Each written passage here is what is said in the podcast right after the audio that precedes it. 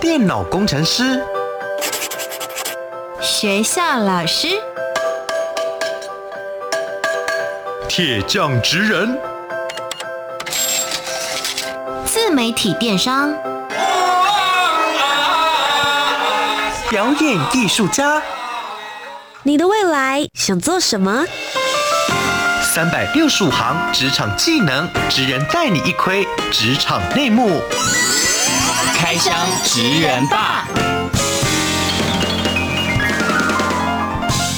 ，Ladies and gentlemen，各位学弟学妹们，欢迎来到开箱职人吧，我是你们的学姐屠洁。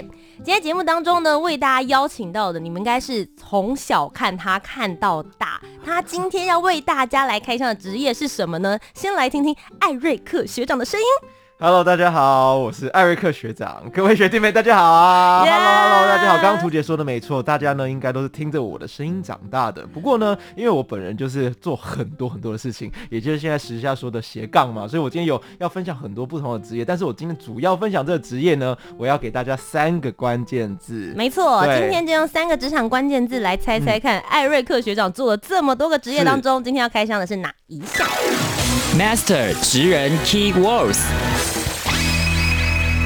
好，首先第一个职场关键字是，第一个就是常常不在家，饭店就是我家哦。哦，就感觉常常在外面跑，你们家还有必要存在吗？我妈都说你是把我家当饭店，是不是？一 年之中可能有至少一半以上的时间都没有住在家里。超过，超过。我跟你说，其实我之前就是到处跑，世界各地跑。然后呢，我算过，我一年最夸张的是出国将近二十五次，还二十六次。二十五次到二十六次。对。那如果平均每一次都至少出去个三到五天的话，那你真的至少三分之二的时间。没错，没错。所以我就说。饭店才是我家哦，那家里可以随便塞塞就好了。好的，第二个职场关键字呢？第二个关键字就是我很喜欢拍照，然后我也很享受被拍照。哦，我觉得享受。被拍照感觉很正常，因为之前大家认识你可能都是在电视上、嗯、哦，对对，会觉得说，哎、欸，你就是艺人明星，然后大家从小看着你，所以被拍照对你来说应该是很自然的事。但你喜欢拍照，对，所以现在变成是我也很喜欢拍照，到处拍照，什么都拍，拍到大家说你不要再拍了。出去玩，感觉花很多时间在拍照。进饭店也要拍，进餐厅也要拍，然后进景点，然后看到风景，什么都要拍。大家觉得说可以了。冷静下来，可以用眼睛看看就好了吗？是。最后一个职场关键字是什么呢？哦，我最后一个关键字呢，就是大家通常听到我的职业最羡慕的，也是我自己觉得是这个工作呢最棒的一个嗯小优点之一，就是我可以免费的吃喝玩乐。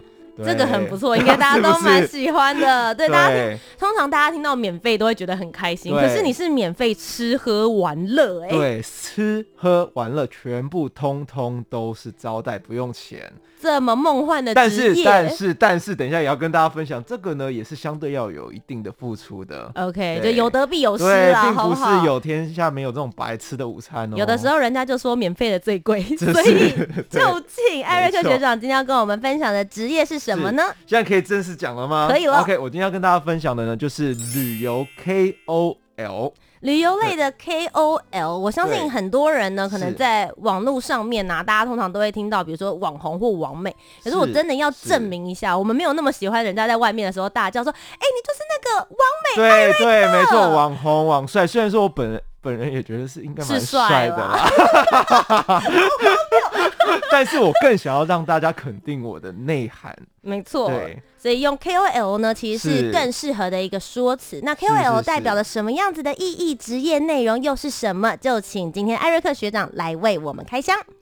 那首先一开始，我想要先问一下艾瑞克学长，你为什么会踏入旅游类的 KOL？因为大家对你的印象就会觉得你是明星、演员、艺人，可是你现在也有在经营这些 KOL，大家会想说，哎，这个定位好像不太一样。没错，那首先其实我想要先分享一下，到底什么叫做 KOL？因为现在的呃学弟妹们也许对于这个词不是很了解，嗯，那可能一般可能听到说什么旅游达人啊，或是呃网红啊、网帅啊，其实事实上 KOL 这三个字呢，就是 Key Opinion Leaders，也就是关键意见领袖，嗯，那就也就是说你在特定的领域里面呢，你就是可以在社群上面发挥一定的影响力，所以大家会跟随着你喜欢吃的东西、喜欢拍的东西、喜欢去的景点。比如说你是美妆类的，你可能介绍一个产品，大家觉得哇好棒哦；或是你是一个穿搭的 KOL，大家觉得哇你今天穿这样子好好看哦，他们会想去买这产品。嗯、所以其实包括像是呃 YouTuber 啊、布洛克啊，甚至其实艺人或是一些专业的人士，他们都可以是 KOL，、嗯、也就是其实简单来讲是网红、网美。但是当然说 KOL 会是一个比较更有深度、有内涵的一个说法。嗯、对，那刚刚图杰提到说我到底是怎么样一路走来？那其实我们刚刚在开录之前，我跟图姐讲，其实我在做这些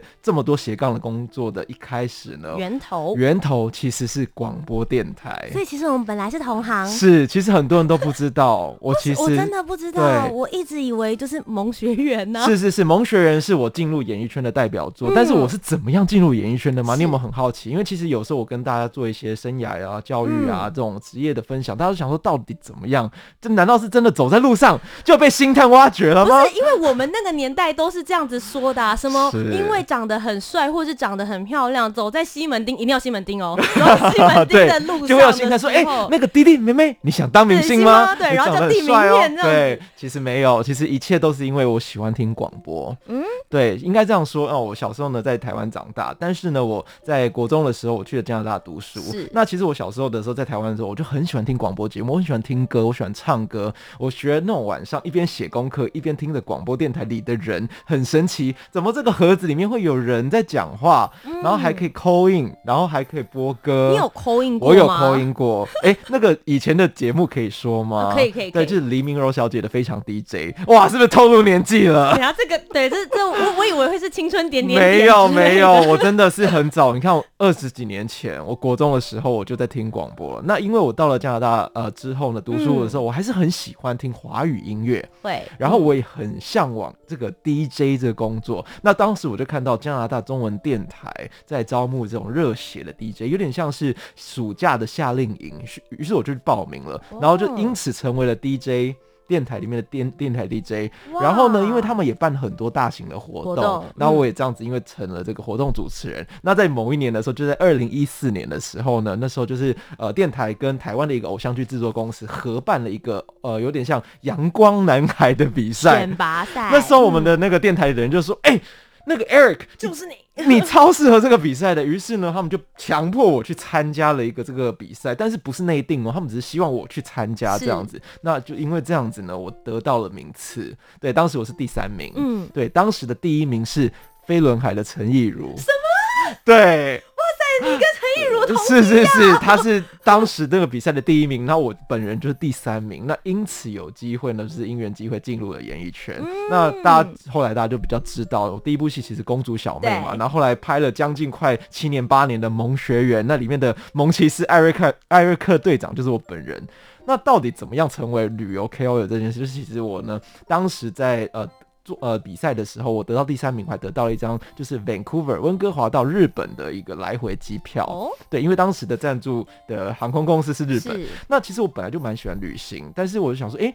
第一次得到这张机票，就开启了我自由行。以前其实小时候都是跟团旅游嘛，对，自由行这件事情好像大家很陌生。在我们比较年轻的那个年代，二十年前没有自由行，因为其实资讯当时并不发达。非常不发达。你如果想要知道任何事情，并不是上网 Google，你是去买旅游书。没错，我以前呢去图书馆找各式各样旅游书，然后我用 copy 的，用抄的，对，然后用地图自己在上面写笔记，跟现在用手机完全是两回事。但但那一次呢，真的开启了我对旅游的一个热情，我觉得非常好玩。嗯、我觉得自己找资料，在我出发之前，我就先找资料，做好功课。我觉得我好像已经去了，嗯，然后去了之后呢，你就马上可以更融会贯通，跟你做的资料之后，把它全部就是融合在一起之后，你就对这个地方有更深刻的印象跟了解。嗯，然后后来再拍戏，拍拍拍拍拍，也许是因为一直在拍一样的东西，我觉得有一点点疲惫。然后刚好那时候我有一个机会，其实这出戏很长，很长青，然后。然后呢，我当时又同时主持一个旅游节目，嗯、然后我就跟他们提了一个想法，你知道，我算是早期的 YouTuber 的感觉哦。哦我曾经在东风电视呢主持一个节目，是我自己自导自演、自拍、自剪，真的。你那时候已经有名气了，为什么还要这样子搞、啊？因为我觉得很好玩，然后我就觉得说，哎、哦，这个我想做旅游节目。然后当时那个节目的制作人就是呃呃。电呃电视的监制他就让我当制作人，他就让我跟他讨论，我们就是真的我一个人扛着机器出去拍三天，回来自己剪接，真的就我一个觉得要自己剪真的很累，因为我自己现在也是有在做旅游类的 YouTuber，我觉得。哦，这个过程你要自己发想，而且还是要放在电视上，你还得扛收视率哎。对啊，所以那时候压力很大，但是我。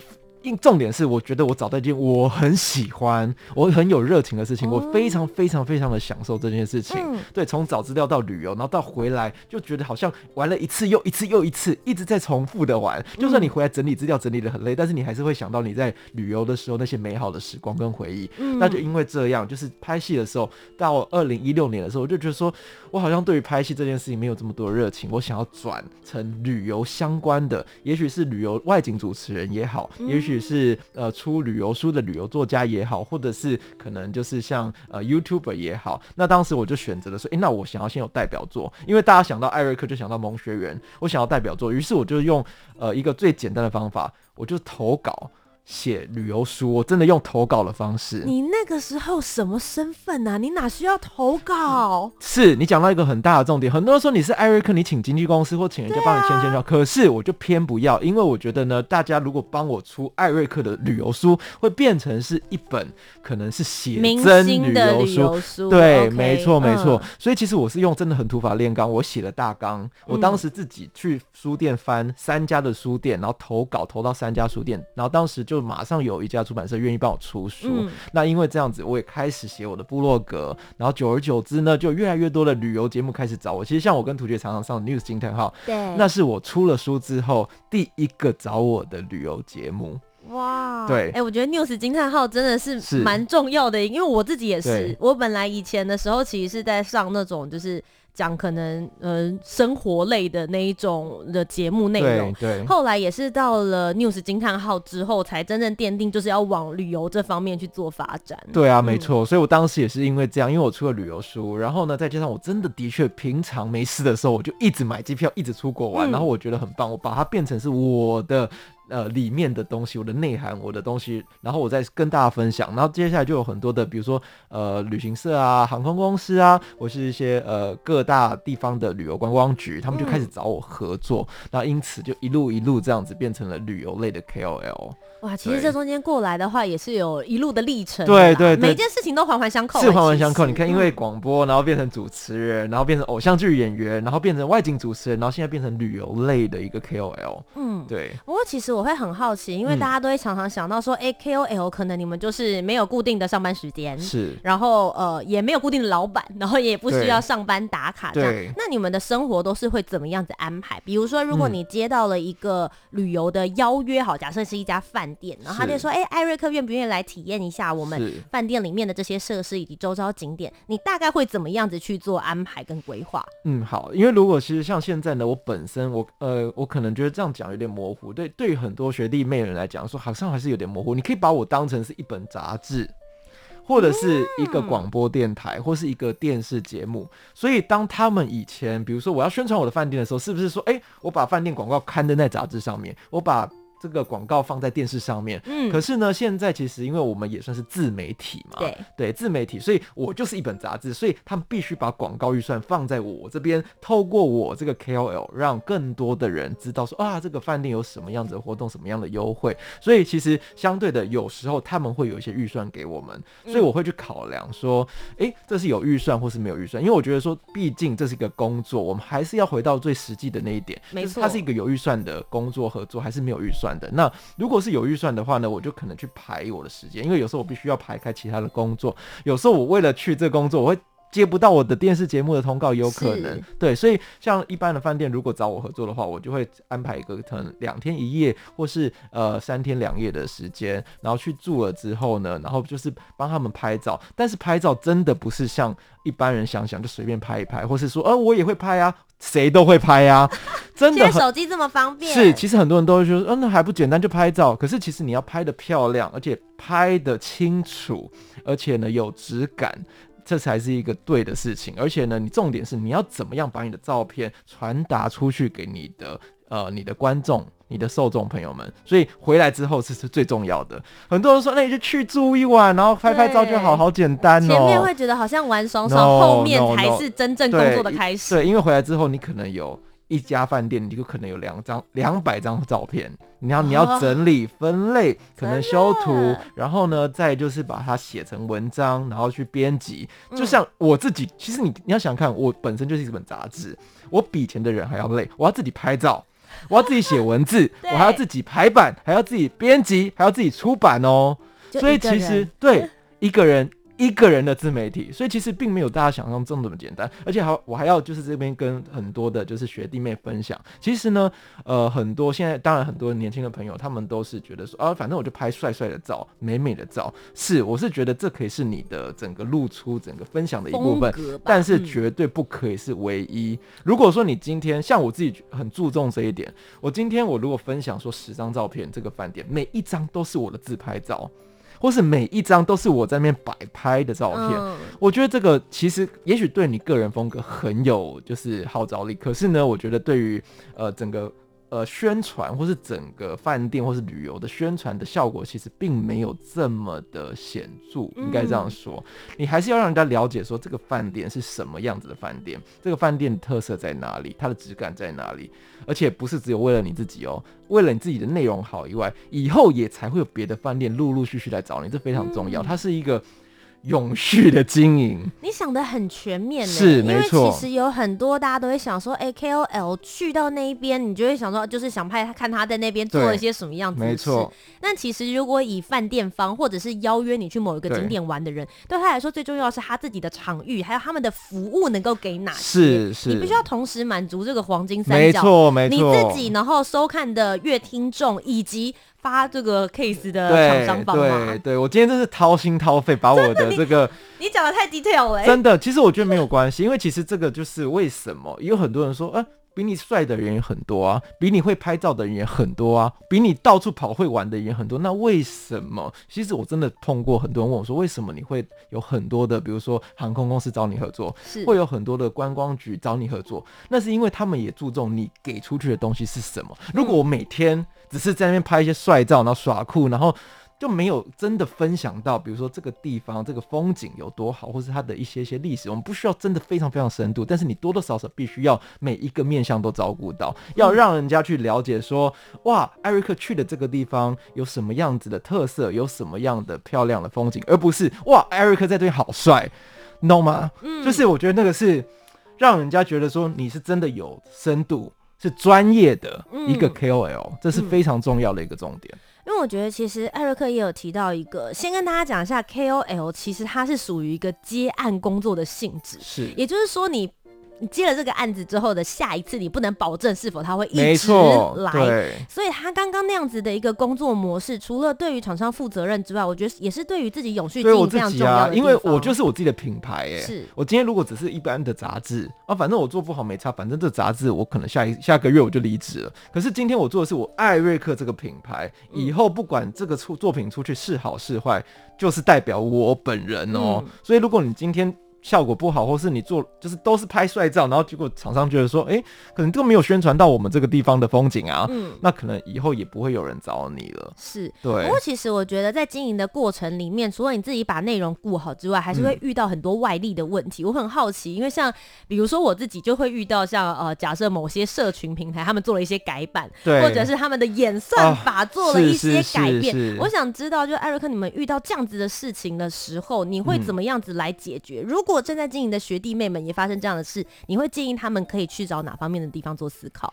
我觉得碰到困难这件事呢，其实可也有也有可能是因为我走过就是各个不同的领域啦。那因为拍戏，对对 对，是没错。其实我现在蛮平常心的，哦，我还是觉得做好我自己的工作。当然，当然，对于可能很多学弟妹他们一起步的时候会碰到一些困难。那像我现在行可能就是有算是到一个阶段，但是碰到一些困难的时候，我是蛮平常心的。先我先分享就我现在来说，因为其实呢，呃，以前在拍戏的时候听到的一些困难或是被人家攻击更多，老实说，对，那其实我那个年代也有酸粉哦。有啊，以前我拍戏的时候，大家就是长那么丑，什么？对啊，然后演那什么东西啊，然后就是哦，真的真的，我都会被人家就是长期的，我真的没办法想象说艾瑞克学长丑的人自己到底有有有，真的我不骗大家，其实像现在的那种 YouTube 平台上面，其实节目也都对对，其实我觉得大家就是平常心，不要这么那个。那呃，对我说到说，那到底说在工作领域上碰到困难怎么办？我觉得就是在多方尝试吧。像你刚刚讲的说，哦，你说在一些社群平台上演算法都是碰到，那我们就可能换换不同的方式。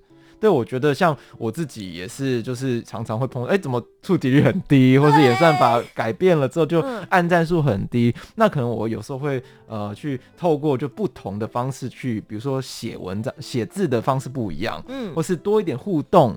或是说，哎、欸，你改改你的照片风格，因为我觉得现在就是因为资讯媒体太泛滥了，是，其实大家很容易疲乏。如果说一直看你一样的照片，他好像无聊了。对，所以其实大家如果有在关注我的社群媒体网站的话呢，大家会发现，其实我的分享就是，我会希望就是是有一些工作，然后有一些私下的旅游，就是他可以看到你工作面，哦、也可以控看到你的私下的那一面。不会每篇都是夜配。对，不会不哦，我很我很挑哦。你会控制这个量吗？就是老实说，我也不多啦。但是呢其实只要是旅游相关的，我都蛮会愿意接受。可是如果不是旅游相关的，我就会非常非常慎重的考虑。因为我觉得我现在主打的是 KOL 这个品牌嘛。对。因为你自己就是专注在旅游这一块。如果你今天哎突然之间你 PO 了一个什么跟旅游没有相关的东西，我觉得大家对你对于你的定位会很模糊。是。对，而且也不能乱接也配。那我很好奇，像你自己本身在接案的时候，是不是也可以提醒一下学弟妹？你觉得你会过滤哪一些的讯息，或是哪些东西一定要在事前先想清楚的？呃，其实像是产品的话，我觉得是品牌很重要。嗯。对，并不是说我对于一些小品牌就是好像看不起人家或什么，其实不是的，应该是说对于这个品牌它正不正向。哦、因为我自己本身我自己觉得啦，我是一个非常正向的人，是对，我是绝对，我是一个非常自律的人。然后我真的对于很多，比如说我不抽烟不喝酒，嗯，然后因为我以前就是我很注重身体嘛，所以我运动啊，然后什么的等等这些，我觉得这个品牌必须是一个很正面的。让大家觉得说，哎、欸，这是一个好的品牌，嗯、小品牌没有关系，但是它是一个好的正面的产品，嗯、这个是我第一个首要的要要点。嗯、然后再来就是它必须是跟旅游类相关，当然偶尔会有一些跟不是跟旅游这么相关的事情。可是老实说，我们回到这个原点，我们还是必须要有赚钱嘛，才能持续工作。所以说，其实大家如果碰到说，哎、欸。你碰到这个产品，它好像跟你的想要传达旅游没有关系的时候，但是你要自己想办法让它跟旅游串上关系。嗯，那我要来问你一个问题：你旅游过这么多地方，有没有让你印象最深刻的旅程？就是呢，其实我去过这么多地方，然后做过这么多事情。我其实我觉得我的人生中第一个印象深刻的挑战，就是我曾经在呃澳洲大堡礁跳伞。就是从飞机上跳下来，图姐，你有跳过伞吗？我有跳过，你有跳过伞，对不对？我在瑞士，可是我，所以我看到的是山景，我是海跟山，非常非常震撼。而且我是从呃一千一万四千英尺从飞机上跳下来，我相信图姐你有跳过，你非常一定懂我那个感觉。你知道我每一次想到这件事情，我就起鸡皮疙瘩。我给你看，哇塞，哎，真的哎，我现在在录音间里面看得到，真的真的，因为呢，其实我小时候也算是一个比较胆小。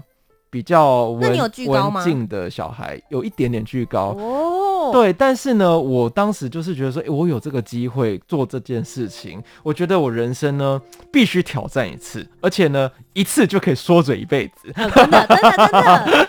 你那时候拍摄影吗？我有，就是一定要拍啊，就是其实它就是包含那个教练带着你跳下去，嗯、然后帮帮你拍摄 GoPro 这样子嘛。嗯，然后当时我就觉得说，哇，这个体验实在太难得，然后当时真的是，我就鼓起勇气。下定决心，我在大堡礁跳，然后一万四千英尺，哇！想那天真的是当时，我现在想起来就是当时就是脑袋一一片空白哦，在那一瞬间，他说三二一，然后就往下跳的时候，其实你根本就不知道发生什么事情。你是自己跳还是被推的？我其实因为我们教练是在我们的后面嘛，对，对不对？所以其实你也没有任何的能力可以。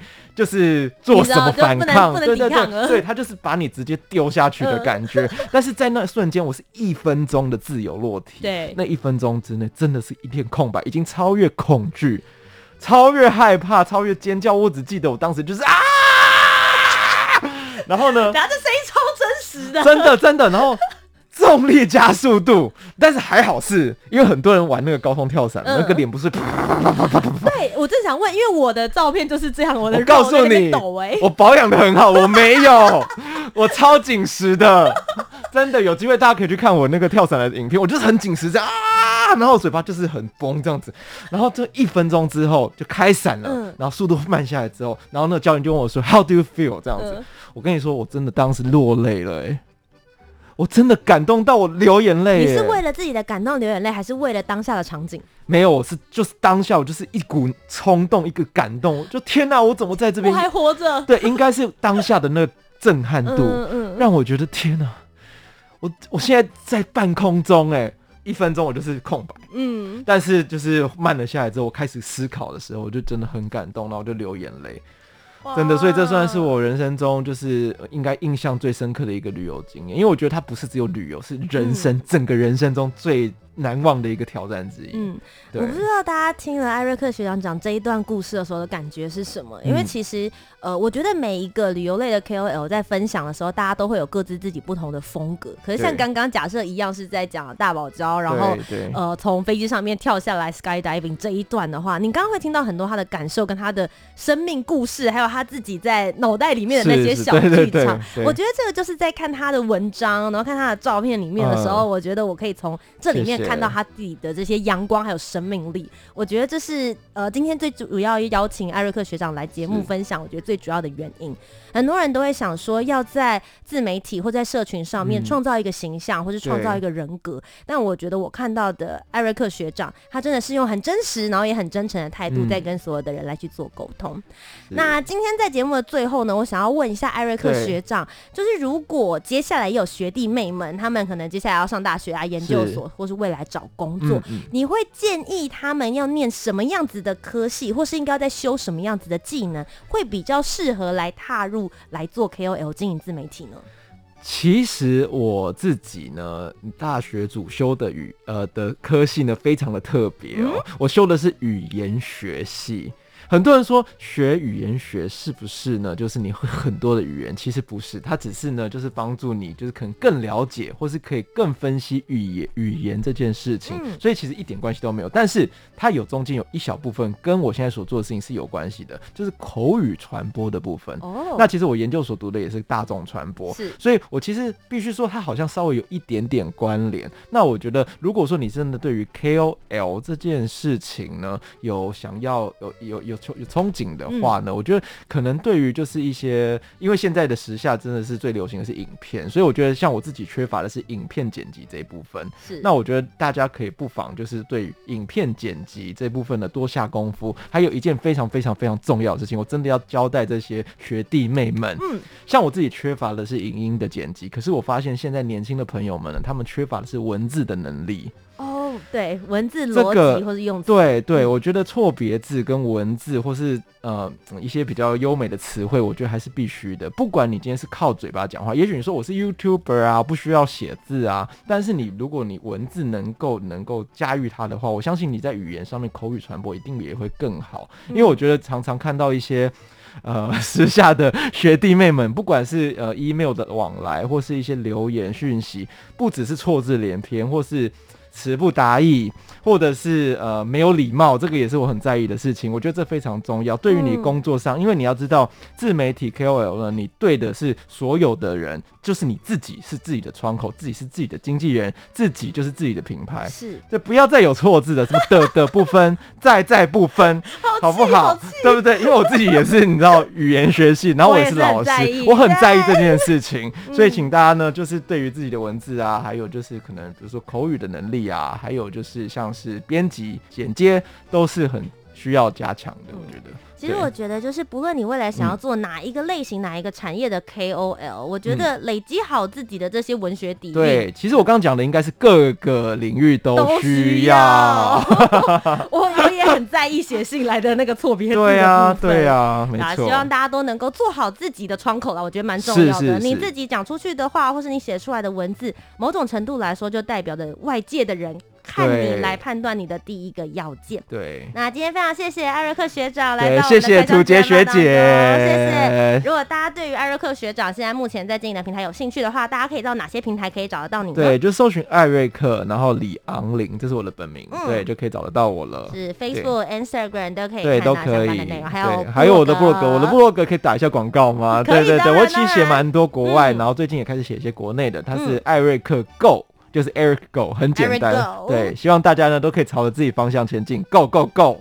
今天非常谢谢艾瑞克学长，那么学弟妹们，我们这个礼拜就要下课喽。我是你们的学姐涂杰，我们下周节目再见，拜拜。